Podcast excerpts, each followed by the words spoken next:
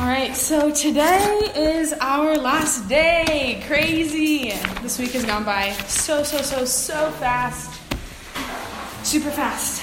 Okay, and so today for both ses- for both sessions, we will be looking at the book of Second Timothy. Um, the book of Second Timothy. So, who here has read it before?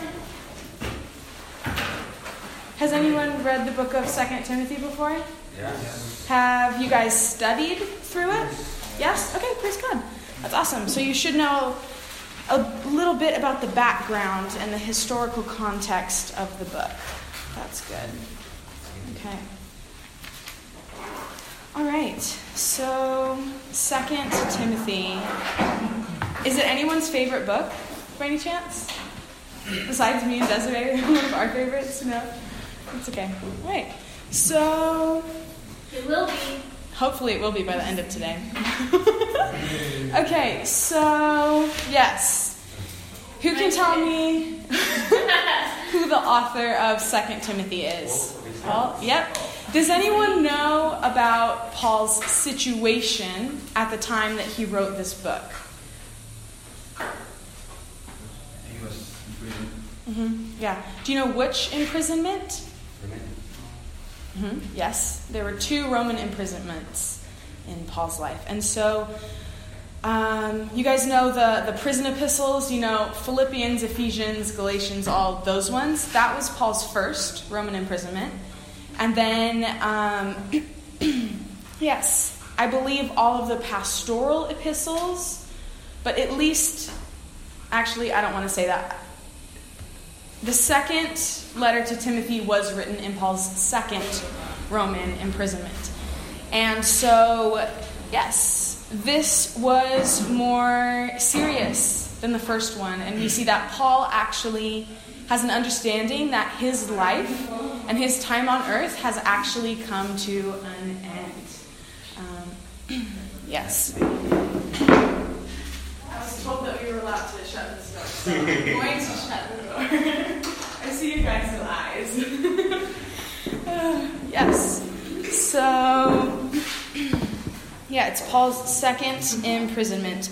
And if we look at verse 4, um, chapter 4, verse 6, this is an indication that, you know, Paul knows his time has come.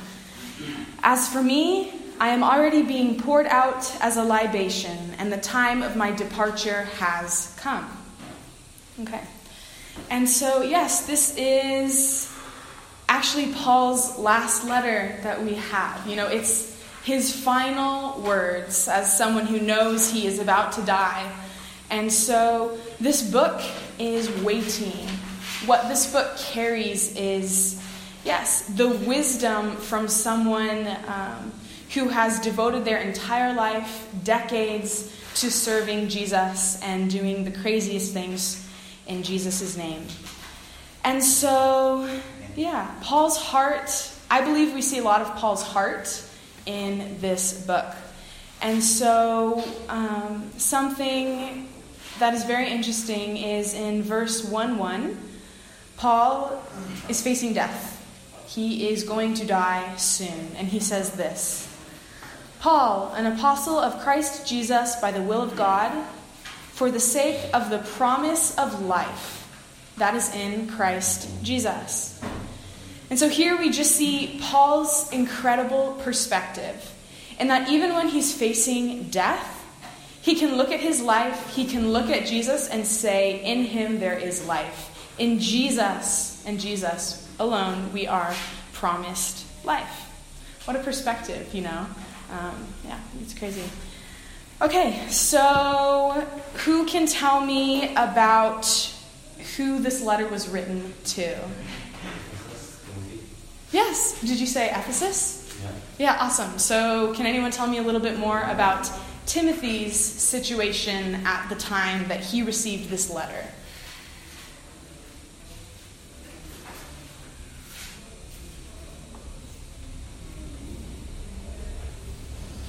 So, what we know about Timothy is that he was put in charge over the church in Ephesus. Uh, the Ephesian church was really struggling. There were false teachers. It was a very dark city. And young Timothy, um, Paul's disciple, was sent there to sort of reorient the church, get it back on track, and get it thriving once again. Um, yes, and so can anyone tell me what the city of Ephesus was like at the time?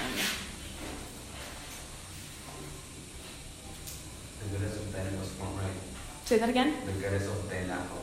Mm-hmm. Yeah, yeah, yeah. Um, it was, I believe in Ephesus, there was actually one of the seven ancient wonders of the world, and it was the temple of Diana or Artemis, who are the same names.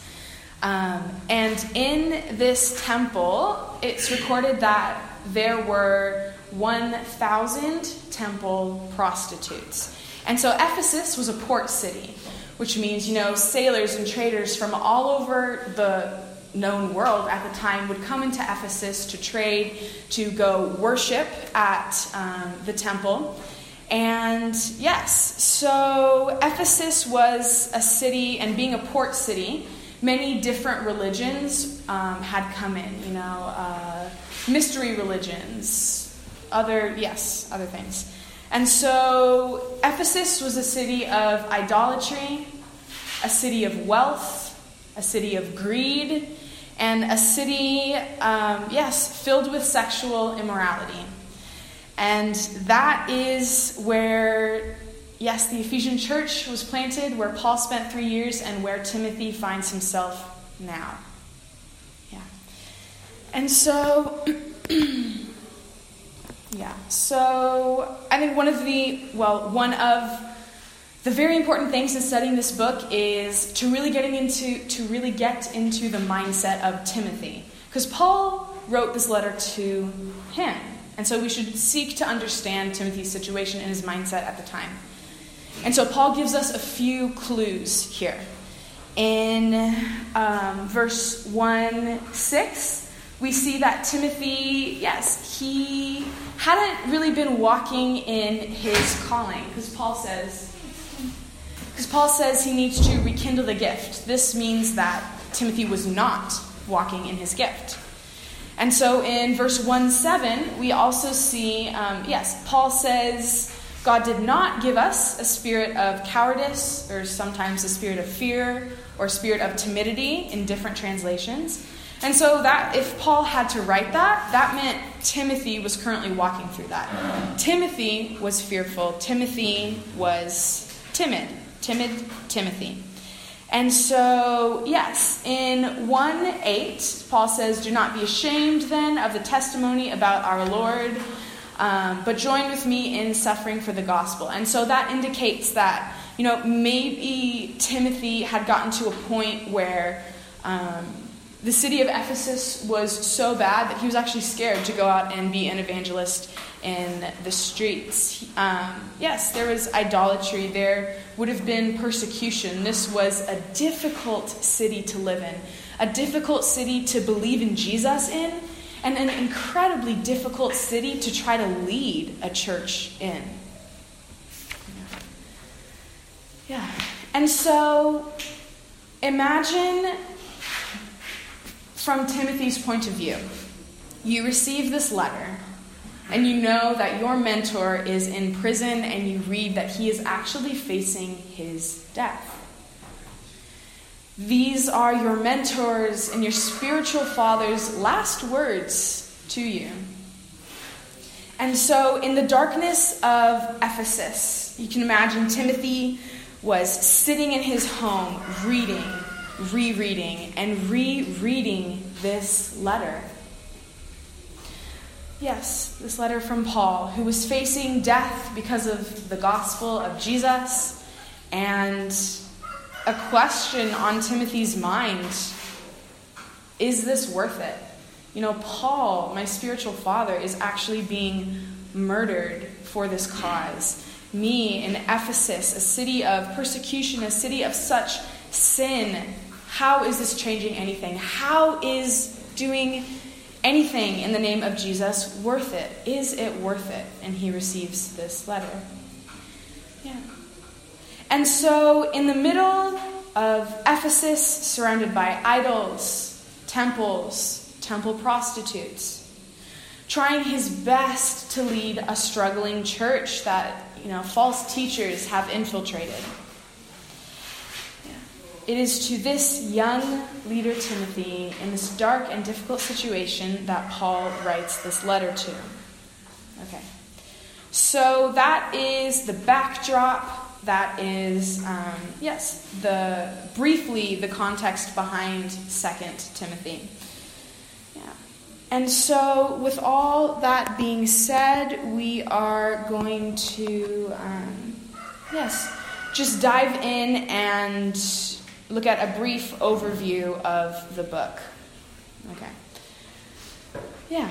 And so you guys have studied this, you guys have read through it. There are many commands from Paul to Timothy in this book. Um, I have counted 22, just briefly going through it, underlining every command, and I'm sure I did not get all of them. Um, Yes, and so these commands can be grouped into different sections that are sort of related by theme. And so, um, yes, they can be grouped into different sections called a charge. And so a charge is a command with a purpose. And so the structure of. I need a pen. Um, I didn't realize I needed a pen. A pen or a pen? Pen. Okay. Yes. So it would just be nice. I'm so sorry, guys. Okay. Yes, the introduction is the first two verses, and then when I get a pen, I will draw on the board just because I think it's good to see it. We have charge one, which is to rekindle the gift. And this is from chapters um, 1, verses 3 to 7.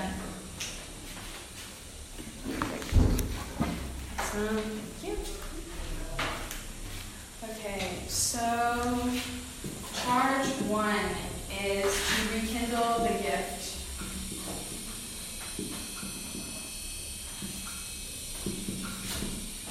Um, and this is 1, 3 to 7 second is to be steadfast in Jesus.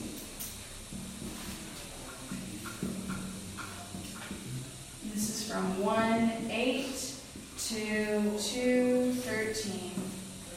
The third charge is to walk in holiness. Walk in holiness. And we see this from 2:14 through 3:9. And then the fourth and final charge is to follow Paul's example. Follow Paul's example. And this is the last one. So this is from 4 9. Nope, I'm wrong. This is Um, from 310 2, 4, 8, and then the last verses are just the conclusion. There's an introduction and a conclusion right here. Okay, and so when I study, one of my favorite things is understanding the structure of the book. It's literally so key in just deep study of books of the Bible. As you guys know, you guys are Bible students. Okay. So, yeah, we are just briefly going to overview this, and then Des will go deeper into one of the charges in the next section. Okay, so yes, charge one rekindle the gift. Timothy was not walking in his calling, he was afraid. And so Paul encourages him go back to who you are, go back to what God called you into. Super, super simple but not, I guess, if you're not walk, if you're not walking in your calling. Okay. Second charge is to be steadfast in Jesus. And so this part contains one of my favorite sections in this book, and we see it, um, yes, from 2 1 through 6. And so in 2 1, Paul encourages um, Timothy to be strong in the grace that is in Christ Jesus. And then Paul goes into three different examples in verses 3, 4, 5, and 6. And so, who can tell me what these examples are? Off the top of your head, anybody? Or you can read the, your Bible and find out. That's okay too. So from 2, 3 through 6, Paul gives three examples for Timothy to follow.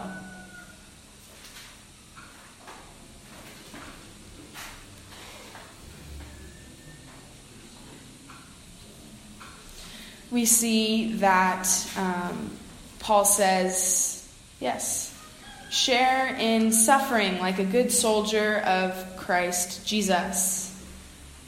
So the first example we see is a soldier. And then in verse 5, the second example Paul gives is an athlete. And then in verse 6, we see the final um, illustration that Paul gives is a farmer. And so these can seem like actually really random examples, but they all are very similar. They all have um, at least one thing in common. So, a soldier, an athlete, and a farmer. What do you guys think that all of those have in common?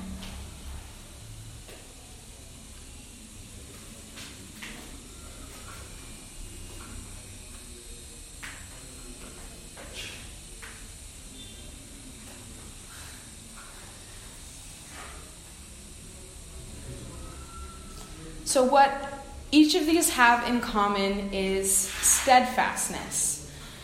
A soldier has to endure, you know, endure war. They have to, yes. An athlete has to endure to cross the finish line. They have to endure training for years and years and years. And then a farmer has to endure, he has to be steadfast to see the crop come in, for him to get the harvest. And so, in this section where Paul is talking about be steadfast in your faith in Jesus, he gives him these three examples. And so, along with, um, yes, along with the similarities of steadfastness, um, yes, other, um, other things that we see are obedience. A soldier must be obedient to his commander. An athlete has to obey his rules. And a farmer, yes, a farmer just has to be patient and do what he's supposed to do day in and day out. Yeah. And so I really like this section. There's so much that we can pull out from it. It's really, really good. Um, and then, does someone, yes, can someone please read chapters 2, verses 11 through 13? 11 through 13. Here is what he's saying. If we die with him, we will also live with him. If we endure, we will also reign with him. We disown him, he will also disown us. If we are faithless, he will remain faithful, for he cannot disown himself. Mm-hmm. Amen. Um, yeah, and so that is, you know, still coming into this theme of be steadfast, endure, be patient. Yeah, if we endure. And then also the beauty that even when we aren't perfect in enduring, Jesus remains faithful. So. Okay, um, after this, we come to the third charge, which is to walk in holiness.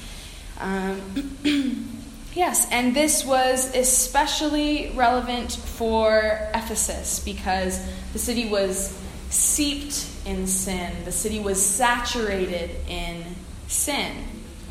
And so, for Timothy, the leader of the church, and for the church themselves, a way that they would evangelize to the broken people in Ephesus was to live differently, was to walk in holiness, live lives of light in a city and, yes, just a place of utter darkness.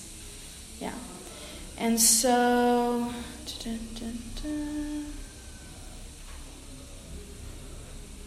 Yeah.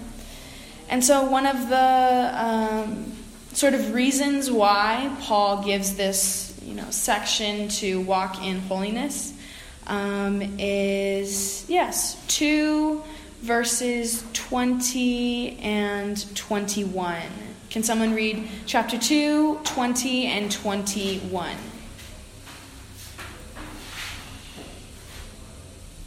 But in a great house there are not only vessels of gold and silver, but also of wood and clay, some for honor and some for. Therefore, if anyone cleanses himself from the letter, he will be a vessel for honor, and sanctified and useful for the master, prepared for every good work. Amen. Yeah. And so, this concept of holiness in your translation, sanctified, is that what it's what you said? Sanctified was in there. Yeah. Okay. Um, so this, yes, this concept is two things. This idea of holiness. One is um, the moral purity, the moral integrity that believers and followers of Jesus are um, meant to have, and the other is um, dedication to God. So, a really simple way to think of this concept of holiness um, is a quote by Paul Washer. Have you guys heard of Paul Washer? Yeah. uh, he is, yes, he's a very incredible preacher in America. And so he said this To be holy is to be separate from sin and separated to God. Um, yes, and so Paul says in this section separate yourself from sin, you know, shun youthful passions, pursue righteousness, um, these kind of things, and also dedicate yourself to God with his um, with these verses about the special utensils. Um, 215 Do your best to present yourself to God as one approved by Him, a worker who has no need to be ashamed. And so, someone who is holy and someone who is working for God. That is what Timothy, and that is what the church is called to. And then we come to the, yes, the fourth and final charge, which is to follow Paul's example. What an example, the life of Paul, right? You know, Timothy is, you know, told to follow his example, and that's pretty, it's pretty crazy calling. Okay. Can someone read chapter 3, verses um, 10 through 11? 3, 10 through 11. But thou hast fully known my doctrine, manner of life, purpose, faith, long suffering, charity, patience, persecution, affliction, which name unto me at Antioch at Icon, at Israel, which persecution I endured, but out of them all the God delivered me. Yep, yep. And so, yeah, in this section, Timothy is called to follow that example. Um, and it's so interesting how Paul doesn't just list the good things. You know, Timothy, follow my teaching, my conduct, my aim in life, my faith, my patience, my love, my steadfastness. But Paul also talks about his persecutions and his suffering. To even in that, Timothy needs to follow Paul's example. And Timothy was well aware of everything that had happened to Paul because Timothy had been with Paul in his journeys, you know. Um, Timothy understood the weight of what Paul was saying here because it was very weighty. Yeah.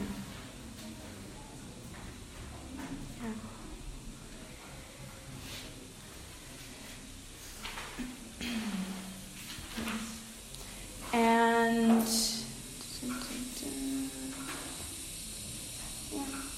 and so we yeah. Can someone read 4 6 through 8. 4 6 through 8. And these are Paul's last words besides the conclusion. So, whoever reads it, can you please read it with the passion of a man who has lived his entire life serving Jesus and is going to die for him? 4 6 through 8.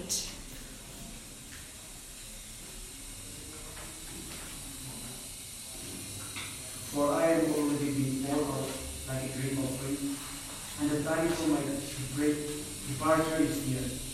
I have fought a good fight. I, I have finished the race. I have fight. I have kept the faith. Now there is in store for me the crown of righteousness, which the Lord, the righteous judge, will reward me on that day. And not only to me, but also to all who have longed for his grace. Amen. Thank you. Okay, so in verse 7, do you guys see the three things that Paul lists here? He says, I have fought the good fight, number one. I finished the race. And the third, I have kept the faith. And so, do those three things sound similar to something that Paul has actually already said before in this book? And if so, can someone just shout out what they think?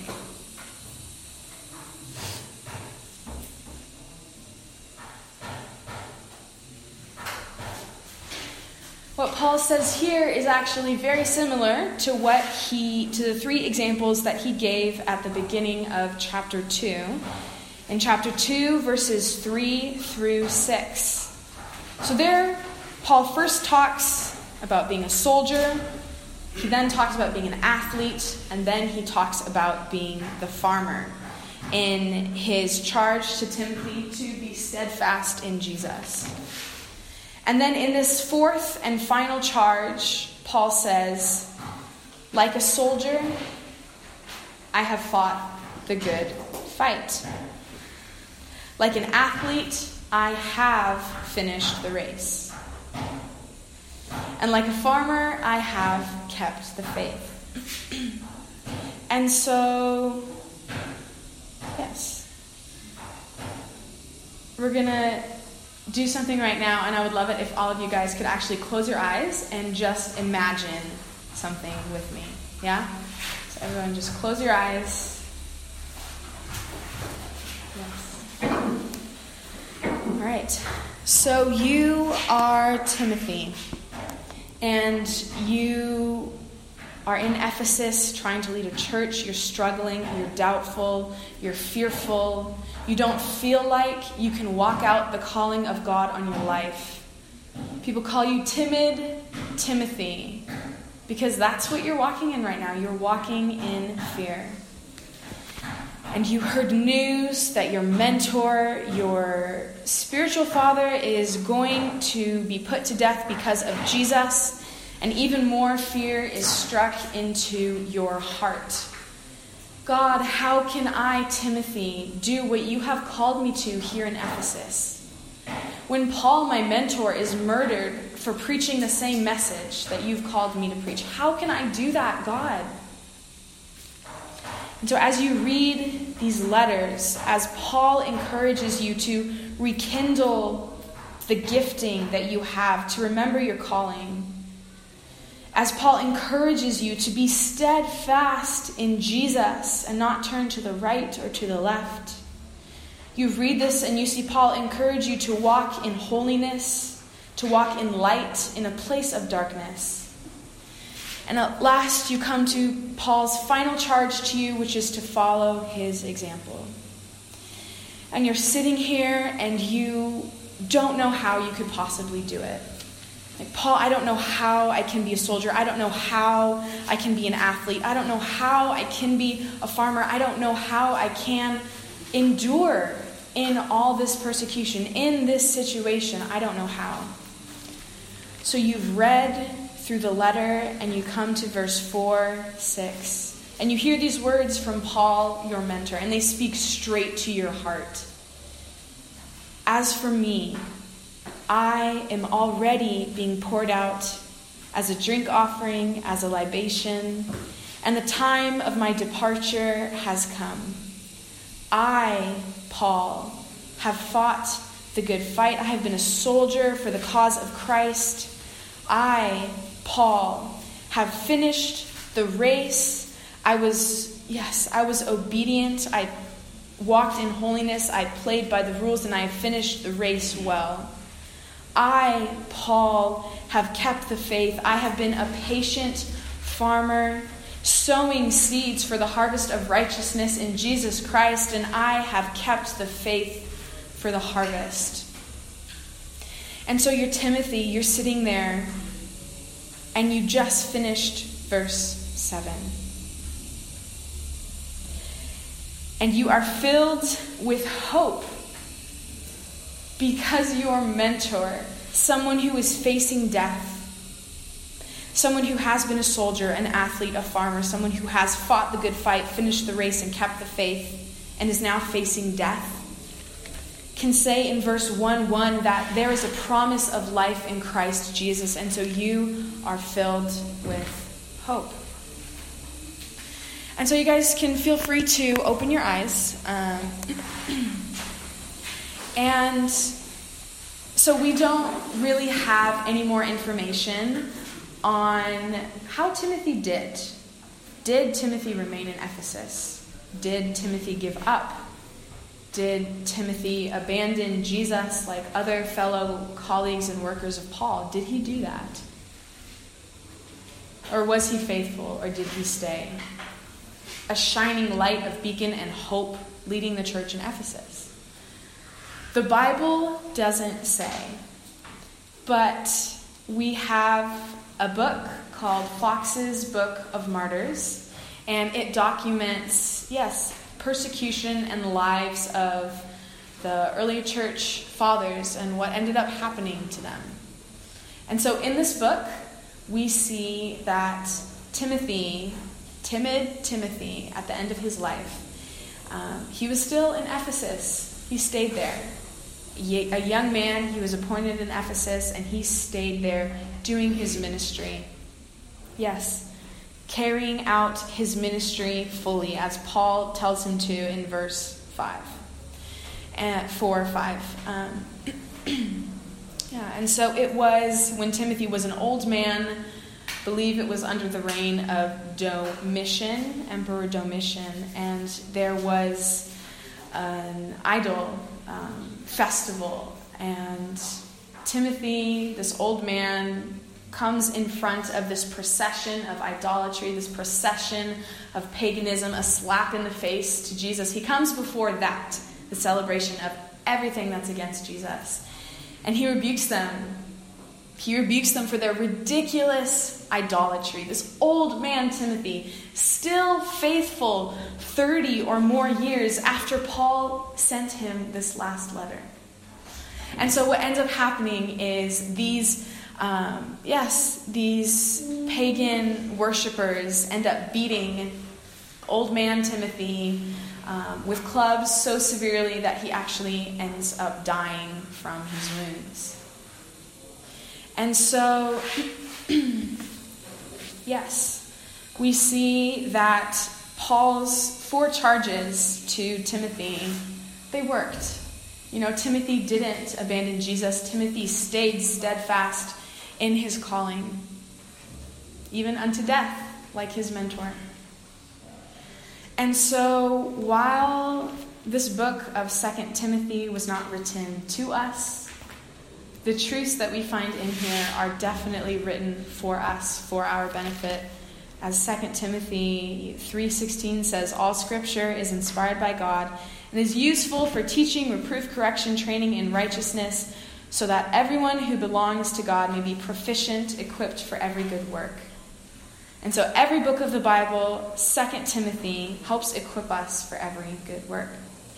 And so, with the dreams that we, um, yes, that each and every single one of us have in here, the calling of God on our lives some to be pastors, some to be evangelists, some to be missionaries, you know, working with youth, all of these things. Paul's charges to Timothy are actually the charges for us today as well. And so when you guys, as students, go out from here, when you graduate, you know, and you step into the ministry that God has for you, the ministry um, that God is going to use you for to bring glory to his name, to bring his kingdom here on earth as it is in heaven. Remember Timothy. Remember the charges that Paul gave to him. Rekindle your gift if it if the fire, you know, begins to wane, be steadfast in your faith in Jesus, walk in holiness, and to follow Paul's example. yeah. And so that is the book of Second Timothy, a brief overview.